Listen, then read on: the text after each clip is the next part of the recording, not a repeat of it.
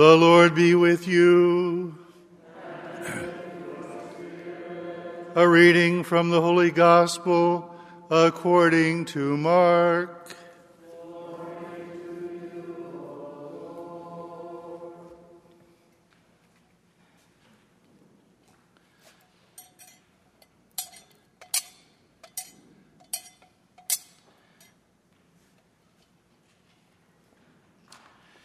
On leaving the synagogue, Jesus entered the house of Simon and Andrew with James and John.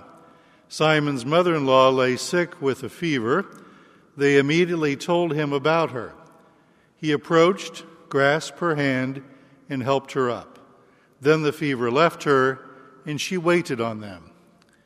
When it was evening, after sunset, they brought to him all who were ill or possessed by demons. The whole town was gathered at the door. He cured many who were sick with various diseases, and he drove out many demons, not permitting them to speak because they knew him.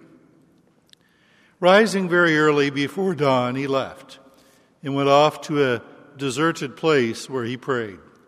Simon and those who were with him pursued him, and on finding him said, Everyone is looking for you he told them, Let us go on to the nearby villages, that I may preach there also.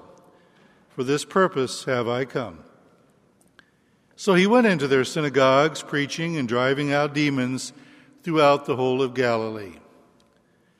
The Gospel of the Lord. Praise to you, Lord Jesus Christ.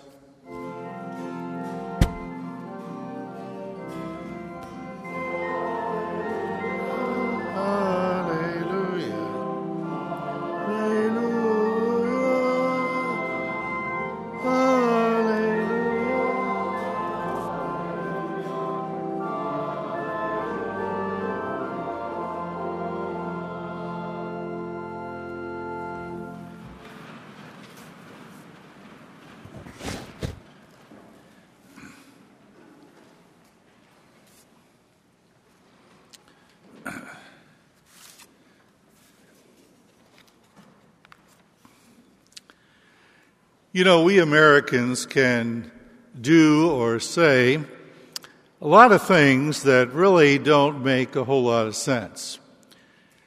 In drugstores, sick or elderly people must walk to the back of the store to get their prescriptions, while healthy people can buy cigarettes right up front.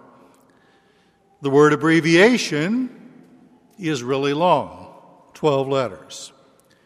Stores sell hot dogs in packages of 10 and hot dog buns in packages of 8. We call what doctors do a practice. No one wants a doctor practicing on them. We call the person who invests our money a broker. The term for the time of day when the slowest traffic occurs is rush hour. We call living spaces that are all stuck together apartments. They aren't apart. We claim flying is safe, but we refer to airports as terminals. Strange things. Reflect on why we do what we do. Consider why we say what we say. What's the purpose? Does it make sense? Periodically ask, why are we doing this? We could ask ourselves now why we came to Mass. Is it because we have to? Because we want God to give us something? Or is it just part of our weekend routine? Or are we here because we love God? Why do we do what we do? And does it make sense to keep on doing it? Some people claim to have 25 years of experience. No, they have one year of experience, which they have repeated 25 times. Last week was Catholic Schools Week. We reflected on why we Catholics have our own schools. The sign above the door to St. Luke Catholic School says it well. Let it be known to all who enter here that Jesus Christ is the reason for this school. The unseen but ever present teacher in its classes, the model of its faculty, and the inspiration for its students. Catholic schools do lots of great things, but Jesus Christ is the reason they exist. If not, why even have them? Why are we doing this? Is a question everyone should ask. Reflect once in a while on why we do what we do. Christians should look to our Lord for the answer. Christians should examine what Christ did or said. What we do or say should match up. If not, we're off track. In today's gospel, like many gospels, our Lord cured the sick, He expelled demons. But Jesus makes it clear that this is not His main purpose. He said, Let us go to the nearby villages that I may preach there also. For this purpose have I come. Even when his disciples point out that everybody is looking for him, he still moves on. Preaching the gospel is his reason for being here. Social issues were not his focus. So our Lord did not cure everybody. Our Lord did not address racism. It was a problem back then as well. That's what the friction between the Jews and Samaritans was about, mainly racism. He did not preach about violence. Yet one of his twelve apostles was a member of the zealot party that preferred violence to make their point. We hear nothing from our Lord on immigration, environmental concerns, gender issues, or politics. And yet that does not mean that our Lord did not care about them. He did. But what he did say was, I am the way and the truth and the life. Let's get that into our heads first, then go figure out what that implies. We need to get back to basics. The fundamental purpose of the church is to bring people to Christ. He is why we Catholics do what we do. And even in this politically correct world, the church or her members do not take our cues from the culture or social media. The New York Times or CNN do not decide what the church teaches. Yet, when violence is in the news, oh, we think we have to jump up on board, making statements condemning violence. When racism or prejudice gets headlines, oh, it's time to issue pronouncements or put some signs in our yards. That's fine.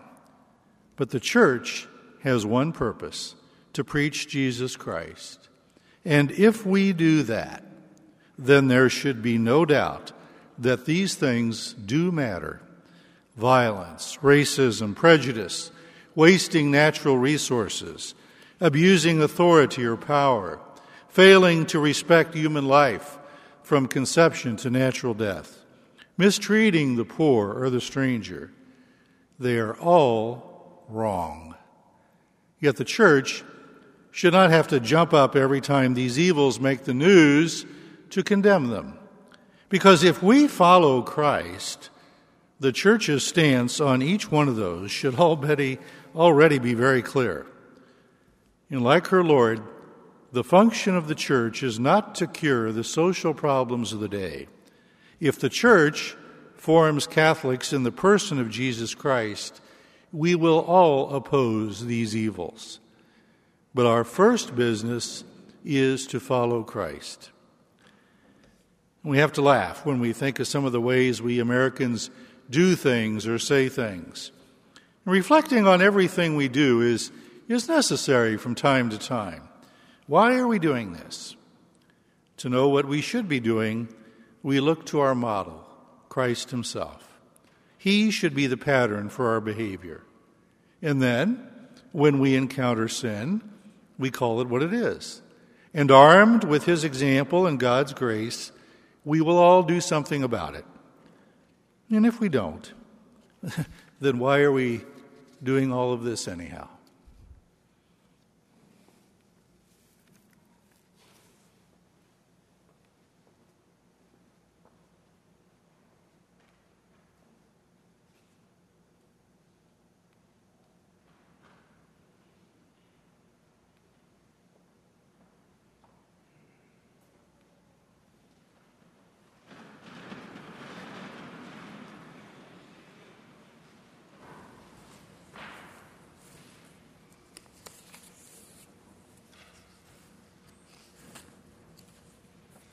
I believe in one God, the Father Almighty, maker